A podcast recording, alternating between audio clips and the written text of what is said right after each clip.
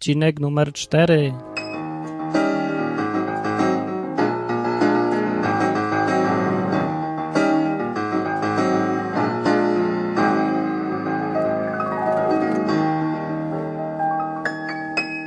Dzień dobry. Znajdujesz się właśnie na odwyku. Słuchasz audycji cotygodniowej pod tytułem odwyk.com.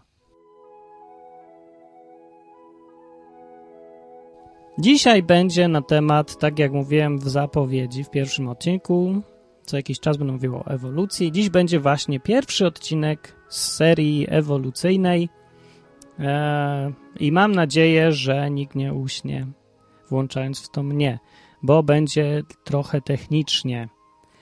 Ale zanim zacznę, to chciałem powiedzieć, że po pierwszym odcinku pojawiło się dużo fajnych komentarzy na stronie odwyk.com system trochę się zepsuł przez chwilę, ale już działa. Można pisać komentarze. I, I bardzo fajnie, bo ludzie polemizują i bardzo dobrze. Znaczy to, że to nie są bezmyślne ciołki, tylko ludzie, którzy krytycznie patrzą na wszystko i bardzo dobrze. No, więc to nie jest Radio Maryja, to nie trzeba się zgadzać ze wszystkim, co, co prowadzący ojciec Martin powie, tylko dyskutować, no, sprawdzać, nie zgadzać się, szukać. Pewnie. Nie są żadne dogmaty w ogóle. Jak ja o czymś mówię, tak żeby było jasne, jak o czymś mówię, to mówię o tym, co ja sam myślę i uważam. Wcale nie uważam, że, że każdy inny pogląd jest głupi, bez sensu czy coś. Także to jest tylko jeden z poglądów możliwych na jakiś temat, na przykład Biblii albo ewolucji teraz. I każdy może mieć swoje zdanie, no i to jest takie samo dobre zdanie, jak i moje. No tak naprawdę to wszystko, co myślę o Biblii, to jakie mam teraz poglądy na temat Biblii, świata, budowy świata, ewolucji zwłaszcza, to nie jest coś, co ktoś mnie nauczył, bo mnie zupełnie czego innego uczyli, zresztą was chyba też uczyli tego, co mnie uczyli, więc wiecie, no tylko doszedłem po prostu szukając, czytając, sprawdzając, porównując różne wersje. I jak będę coś mówił w ogóle o ewolucji, to będę próbował pokazywać z dwóch stron to, o czym będę mówił o ile znajdę jakąś drugą stronę, bo często nie znam żadnych kontrargumentów na jakieś tam zarzuty wobec ewolucji. No, dlaczego w ogóle mam mówić o ewolucji? Przecież to nudne jest jakieś, co to, lekcja biologii ma być? Ma być ciekawy podcast, a nie, a nie jakieś nudzenie takie naukowe.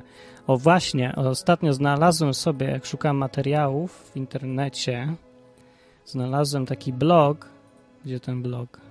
Blogu, o jest, fizykablogs.pl i tam taki e, fragment, komentarz napisał ktoś i to ten komentarz mi się skojarzył z komentarzem, który ktoś mi wpisał na, pod ostatnim odcinkiem na temat tego, że no, większość teorii, jakie ludzie sobie wymyślają, to, to po prostu no, można w to albo wierzyć, albo nie, ale tego się nie da sprawdzić. No, każdy sobie może wierzyć w swoje i już. No i coś w tym jest. Tutaj gość napisał tak, że kilku wybitnych fizyków e, powiedziało, że w fizyce eksperymentatorzy zawsze udowodnią to, co wymyślą teoretycy. I tak jest w fizyce współczesnej, bo najłatwiej udowodnić to, czego nikt nie rozumie. I gdy wystarcza udowodnić tak, by nadal nikt niczego nie rozumiał. Natomiast dawni fizycy klasyczni przestrzegali takiej oto zasady. Teorie nieweryfikowalne należy odrzucić. Czyli jeśli nie możesz sprawdzić, czy ruchomy pręt się skrócił, bo tak samo skróciła się także twoja linijka, którą pręd chcesz mierzyć, to taką teorię należy o kant rozbić. Za przeproszeniem. Czyli coś, czego nie można zmierzyć jednoznacznie, bo bezpośrednio, ale tylko pośrednio, czyli z jakichś odległych danych, wzorami jakiejś teorii, to właśnie o ten kant rozbić.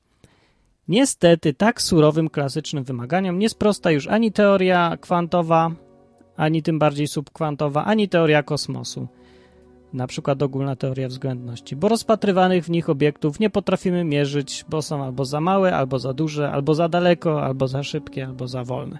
Czyli pozostają tylko rachunki. A wtedy właśnie nawet najdzikszą teorię zawsze można udowodnić, w cudzysłowie. To istny raj dla fizyków, metafizyków, dla najfanatyczniejszych dla najfantastyczniejszych bredni, bo już niczego jednoznacznie sprawdzić się nie da. I to jest cała beznadzieja współczesnej nauki i filozofii.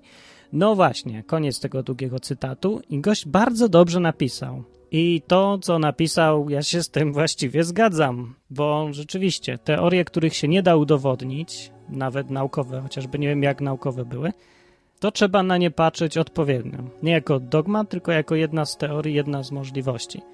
Całe nieszczęście polega na tym, że na takie teorie, typu no właśnie teorię kwantową, o ogólną teorię względności, albo nawet właśnie teorię ewolucji, ludzie patrzą no dogmatycznie, jakby to był jakiś dogmat, niepodważalna prawda, udowodniona na 30 różnych sposobów.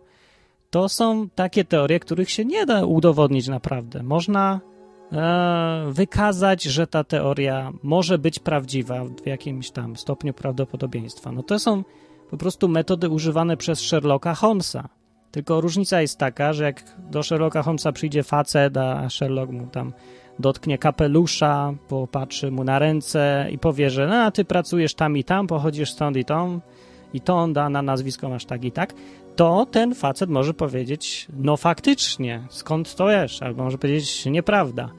A na przykład, jak ktoś sformuje teorię, że 13 milionów lat temu żył sobie jakiś tam pół człowiek, pół ryba, nie?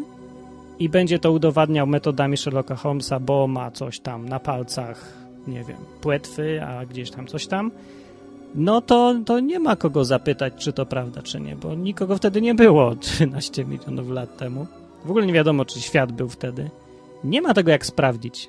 To są tylko teorie i to zawsze będą teorie. Wszystko, co, na co nie ma jakichś dowodów, naocznych świadków, powiedzmy, przekazów, jest tylko taką, tego rodzaju teorią, o których mówił ten wpis na blogu. Można w to wierzyć albo nie wierzyć, ale nie można tego traktować jako dogmat. I takie podejście należy mieć na przykład właśnie do teorii ewolucji, bo ona jest nieweryfikowalna. No przecież nie da się tego sprawdzić, czy coś było. Nikogo tam nie było, nie było naocznych świadków. No jak, skąd mam wiedzieć na pewno? Nie da się wiedzieć na pewno i nigdy nie będziesz wiedział na pewno. Możesz wiedzieć na pewno, że czegoś nie było, bo niektóre rzeczy są po prostu niemożliwe, no. Ale czy tak było, czy nie było, no to możemy o tym właśnie dyskutować. Dlatego też podchodzenie do ewolucji na zasadzie, e, że to był fakt, to tak było na pewno, na pewno dinozaury zmieniły się w ptaki, a do Biblii w sposób taki, że no to niekoniecznie było, bo to jest legenda, jest bez sensu. Ja nie widzę powodu, żeby traktować jedno e, jako jakiś pewnik, a drugie jako absolutną niemożliwość. Dla mnie to jest tak samo fantastyczne jedno jak i drugie, no, że no, ktoś nagle stwarza coś z niczego, to się nie dzieje mi do, tak codziennie dookoła. Ja nie widzę, że idę sobie na przystanku, stoję, patrzę, nagle się autobus pojawia po prostu w powietrzu, się materializuje. Jak ktoś taki przypadek miał, to poproszę, chętnie powiem o tym. Ale ja nie znam czegoś takiego. Ale tak samo nie widziałem nigdy, żeby miał chomika, patrzę następnego dnia, a z niego się zrobiła kura. Widziałeś coś takiego? Albo żeby, nie wiem, mam sobie te chomiki i mi się tam rozmnażają, albo króliki rozmnażają mi się, rozmnażają mi się, hoduję chomiki przez 40 lat i nagle któregoś dnia patrzę, a tu urodził się królik ze skrzydłami. O, proszę bardzo, to jest dowód na ewolucję, ale takie rzeczy się nie dzieją, nigdy się nie działy i pewnie się nigdy nie będą dziać. No.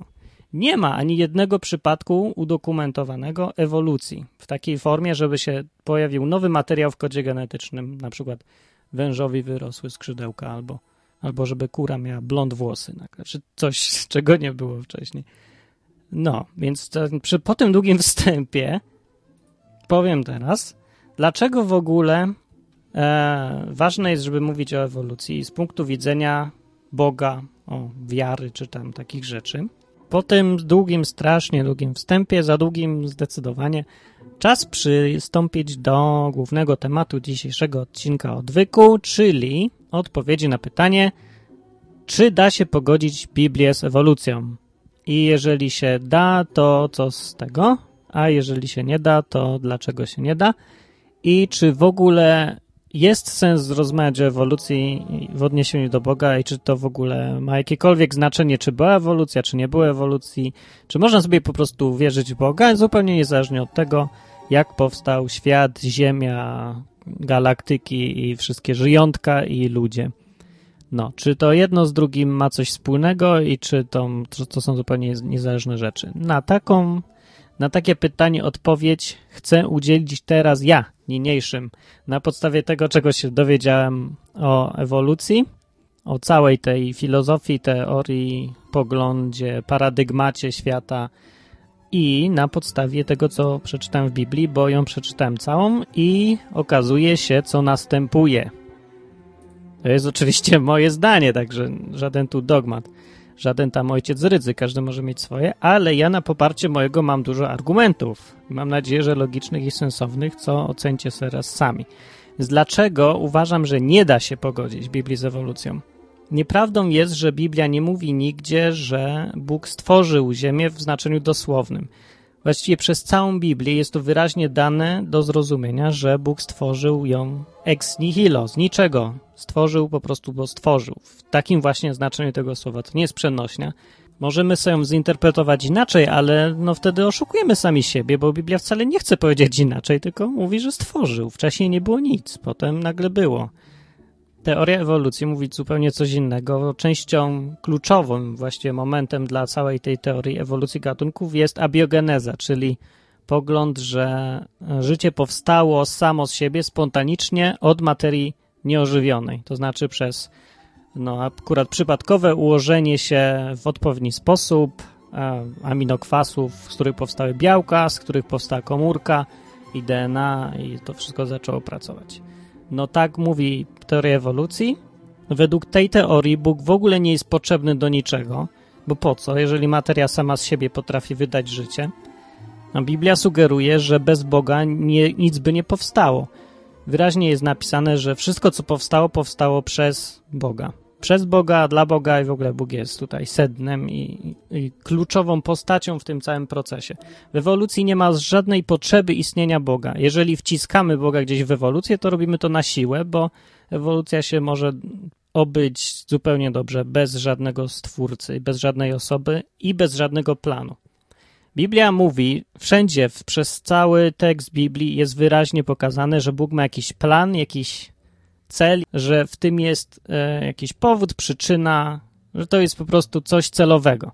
Ewolucja mówi coś dokładnie przeciwnego, że wszystko jest wynikiem chaosu i przypadku, którym kierował dobór naturalny, który właściwie no, też nie jest niczym inteligentnym, tylko to jest określenie naturalnych procesów, które można w skrócie określić tak, że wygrywa silniejszy i przetrwa to, co jest lepsze.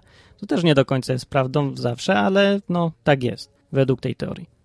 To się kłóci oczywiście z Biblią, bo według Biblii jest plan, według teorii ewolucji jest chaos i przypadek, nie ma w tym żadnego celu i żadnego sensu. Nie powstaliśmy z żadnej przyczyny, tylko po prostu, bo akurat tak się udało, bo mieliśmy szczęście, bo, bo się zdarzyła ta szansa jedna na 100 z 50 tysiącami zer do potęgi. No.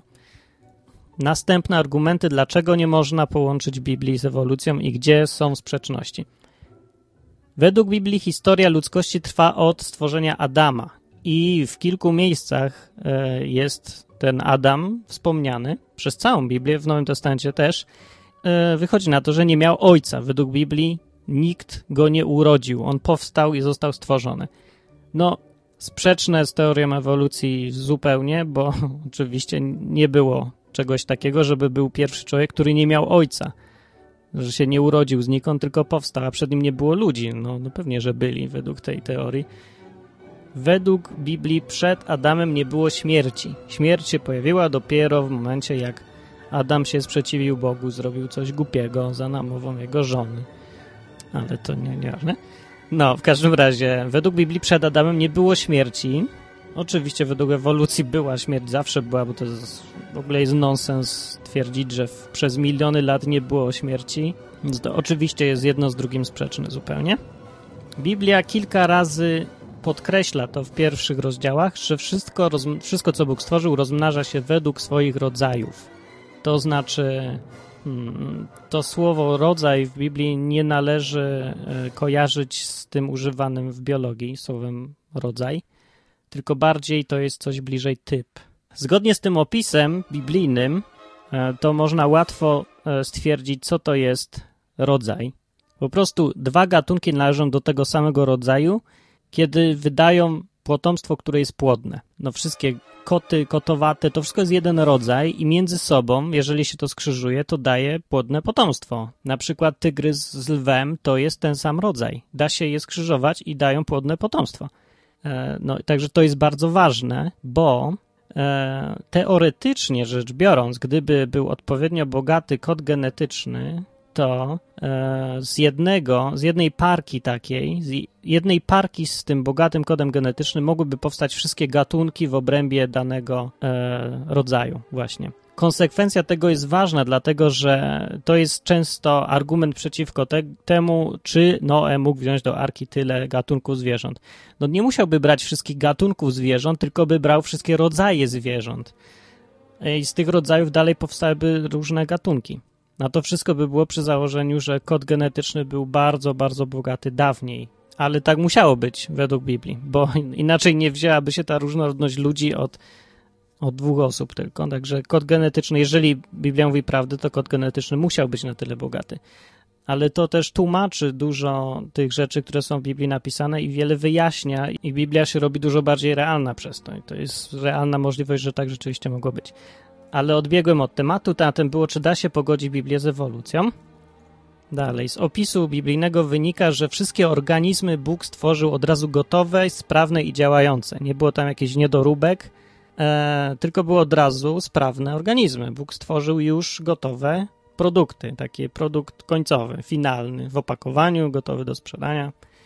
E, sprzeczne zupełnie z teorią ewolucji bo według tej teorii nie pojawiły się od razu na Ziemi gotowe organizmy, tylko jakieś tam formy pośrednie, nieudane. Większość w ogóle powinno być nieudanych form według założeń teorii ewolucji. No bo wiadomo, jak to się wszystko przekształca przez te miliony lat, to powinno być bardzo dużo tych różnych pośrednich form. No tak, tak jak na przykład, jeżeli mamy całą kupę programów komputerowych na rynku, nie?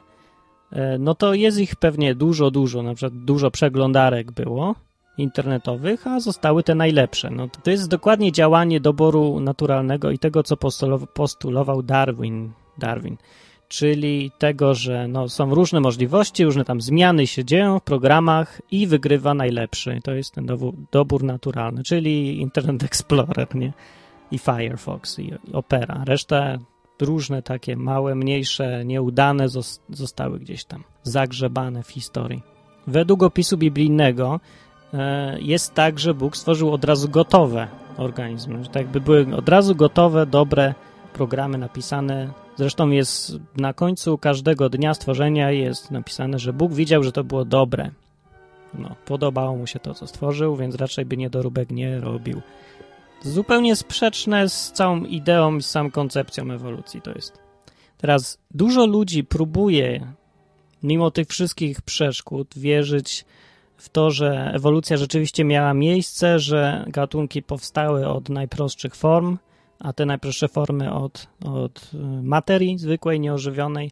Próbuje w to wierzyć, jako fakt, tak, uznaje to za fakt i próbuje do tego naciągnąć Biblię, to znaczy umieścić gdzieś w tym Boga i to się da zrobić właśnie tylko na jeden sposób. Kiedy uzna się, że za tym całym procesem ewolucji, tym mechanicznym, naturalnym, samoistnym procesem stała jakaś inteligencja, jakiś byt gdzieś. I szanse są tak, powiedzmy, 9 na 10 osób, które mnie teraz słuchają, prawdopodobnie taki właśnie koncept mają, tak? Że no wszystko powstało tak, jak nas uczyli, samoistnie, ale za tym gdzieś stał ktoś, kto tego pilnował, patrzył i jakoś kierował tym procesem, chociaż właściwie nie miał nic do kierowania, bo ten proces sam przebiegał zupełnie bez niego. E, więc w tym poglądzie widzę dużo luk. On trochę się nie trzyma kupy. Co się nie trzyma kupy mianowicie? No to się nie trzyma, że w tym całym procesie Bóg jest w ogóle niepotrzebny. Jakby go wyjąć z tego obrazka, to cały obrazek miałby dalej sens. Inaczej mówiąc, świat powstałby równie dobrze bez Boga, jakby, był, jakby powstał z nim. To tak jakby patrzeć na zegarek i próbować wytłumaczyć, jak on działa. I można to wytłumaczyć na przykład na taki, w taki sposób, że no w środku są sprężyny, te sprężyny popychają kółka, kółka się kręcą, zegarek chodzi ale można też uznać to wszystko, co powiedziałem właśnie, że się tam kółka kręcą, sprężyny, wszystko, ale nad tym stoi zegarmistrz i jakoś tym kieruje. Ja tu nie widzę sensu w tej całej koncepcji. Po co tutaj jakiś byt jeszcze, jakiś stworzyciel do tej całej koncepcji? On jest niepotrzebny. To jest tylko oszukiwanie siebie, wciskanie na siłę Boga do tego wszystkiego. E, no i to jest właśnie tylko dla komfortu psychicznego. Wsadzanie Boga do takiego poglądu. Drugi problem podstawowy jest taki, że ten cały pogląd jest absolutnie sprzeczny z tym, co mówi Biblia o tym, skąd się wziął, znaczy skąd się wziął Bóg, nie mówię, ale o tym, co zrobił Bóg, w jaki sposób, po co, dlaczego. Tego w ogóle nie ma w ewolucji czegoś takiego. Nie ma żadnej przyczyny, żadnego powodu, żadnego celu, żadnego projektanta też nie ma, żadnej inteligencji. A w Biblii oczywiście jest. E, nie ma w Biblii nic wspomniane o tych milionach, miliardach lat, które upłynęły i musiały upłynąć, żeby miała miejsce ewolucja. I w dodatku pisze ciągle, z uporem maniaka ktoś pisze, znaczy ktoś, kilka osób, bo to wiele autorów było, i oni wszyscy piszą, że Bóg stworzył Ziemię tak, jakby ją stworzył. I teraz zagłóżmy na chwilę, że Biblia mimo wszystko jest Słowem Bożym, jest prawdziwa w jakiś tam sposób i teoria ewolucji też. Wynikałoby z tego, że Bóg nas umyślnie wprowadza w błąd. To znaczy przedstawia całą historię tak, jakby to On stworzył rzeczywiście z niczego ręcznie wszystko, gotowe od razu. Nie mówi nic, że były jakieś miliony lat. No to co to jest za Bóg? Że próbuje nas okłamywać? Przedstawia historię w zupełnie inny sposób? Boi się, że nie uwierzymy? I co to jest powód, żeby kogoś okłamywać, bo boi się, że nie uwierzymy w prawdę? No to co to za Bóg jest znowu pytanie jaki jest ten Bóg, który istnieje razem z teorią ewolucji, ten jakiś byt. Bo na pewno to nie jest Bóg z Biblii. Jeżeli ktoś chce na siłę umieszczać Boga w teorii ewolucji, to musi sobie sam go chyba wymyśleć, bo na pewno to nie jest ten Bóg opisany w Biblii. Z, z całą pewnością to nie jest ten. Czyli musi, so, musi sobie po prostu wymyślić wszystko od początku o tym Bogu, jaki on jest, czego on chce, po co, dlaczego, e, co on dla nas planuje, co się z nami stanie, co z nami zrobi po śmierci. To wszystko sobie trzeba wymyśleć. Niestety, kochany człowieku, który dalej wierzysz w ewolucję i w Boga jednocześnie, bo Biblii już nie można wtedy wierzyć. Absolutnie nie. Albo jedno, albo drugie. Do takiego właśnie wniosku doszedłem ileś tam lat temu. W sumie to jakbym jeszcze mały całkiem, bo no, myślałem zawsze logicznie, zawsze chciałem być programistą, no tam matematykiem, takie tam. I no, mam problemy teraz. Miałem problem straszny. I to był na, największy problem, czy wierzyć w to, co mówią o Bogu, czy, czy nie, bo jak była ewolucja, no to ja nie, widzę, nie widziałem możliwości połączenia tego z Bogiem w ogóle. Albo stworzył, albo nie stworzył. No, nie da się. Jednocześnie stworzył i nie stworzył. I miałem taki dylemat straszliwy, aż do momentu, kiedy wpadła mi w ręce ciekawa książeczka, w której się dowiedziałem różnych faktów, których się nie mówi na temat teorii ewolucji. Bo nigdy wcześniej, do tej pory, do tamtej pory, nie przyszło mi do głowy, że ta teoria nie musi wcale być prawdziwa, że to jest tylko jedna z kilku teorii na temat powstania Ziemi. Nigdy wcześniej też nie zastanawiałem się, skąd właściwie wiadomo, że to, te miliony lat upłynęły i skąd wiadomo, co w co ewoluowało i właściwie w jaki sposób coś ewoluuje, bo na co dzień się tego nie widzi.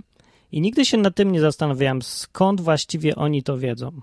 Skoro nikogo wtedy nie było, nikt żadnych przekazów nie zostawił, że coś nagle wyewoluowało w stodole. Mamo, mamo, patrz, piesek ma skrzydła!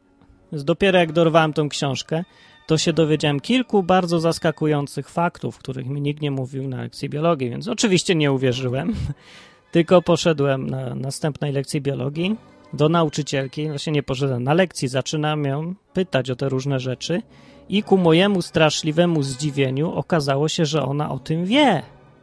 I tutaj już się zbulwersowałem, no to jak to ona wie o tym wszystkich rzeczach świadczących przeciwko tej całej teorii i dalej nas uczy tego?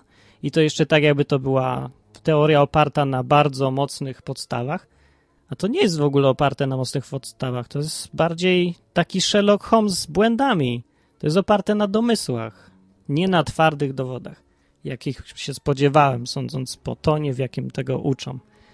Ale właśnie o tym będę tutaj mówił i przedstawię te kilka informacji, z których sobie wyciągnijcie wnioski. I mam nadzieję, że wniosek, który wyciągniecie, będzie no nie taki od razu, żeby całość odrzucić i uznać od razu Biblię, bo ja wiem, że w Polsce ludzie mają tendencję straszną do skrajności, albo jedno, albo drugie, od razu ten. No prawda jest, że albo ewolucja, albo Biblia, ale można przez chwilę się pozastanawiać, zanim się coś definitywnie odrzuci, a drugie definitywnie przyjmie, nie? No więc spokojnie tutaj, analizujcie sobie wszystko, szukajcie w ogóle materiałów więcej i się dowiadujcie, bo to jest bardzo ważna sprawa. Bo właściwie bez teorii ewolucji mm, rozsądnie myślący człowiek nie miałby żadnych podstaw, żeby być ateistą, żeby nie wierzyć zupełnie w Boga albo żeby go ignorować. No bo wyobraźcie sobie, że nie ma tej teorii, że nikt nie wymyślił tego, że miliony lat temu wszystko wyewoluowało samo. Jaka teoria zostaje? Jaka inna możliwość? No jeżeli samo nie powstało, to ktoś to musiał stworzyć. I wtedy zmusza to człowieka, który się chce trzymać umysłu, myślenia racjonalnego, zmusza go to do tego, żeby uznał fakt istnienia stwórcy. A teoria ewolucji daje wyjście takie, że no nie, mus, nie musi się wierzyć, że ktoś to wszystko stworzył. No, nawet wręcz przeciwnie, wyklucza istnienie kogoś, kto to stworzył. Dlatego to, czy się przyjmie ewolucję, czy się nie przyjmie, jest ściśle związane z tym, czy się przyjmie istnienie stwórcy, czy się go odrzuci. A z tego dalej idą konsekwencje następne, bo jeżeli istnieje stwórca, no to wiadomo, że trzeba się jakoś do niego ustosunkować, że pojawia się pytanie, po co mnie stworzył, jeżeli mnie stworzył, jaki ma do mnie stosunek i czy ja mu coś jestem winien i co ze mną zrobi, jak już się to wszystko skończy. E, no a jeżeli go nie ma, to mogę robić co chcę, nie? Dlatego to jest bardzo, bardzo istotna sprawa i mądrze jest się nad tym zastanowić, zanim nie jest za późno.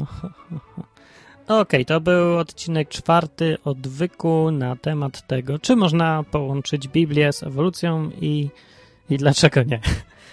Mówił Martin, strona internetowa www.odwyk.com. Następny odcinek na temat ewolucji będzie za chyba 3 tygodnie i będzie tam już bardziej technicznie o konkretnych bardziej rzeczach.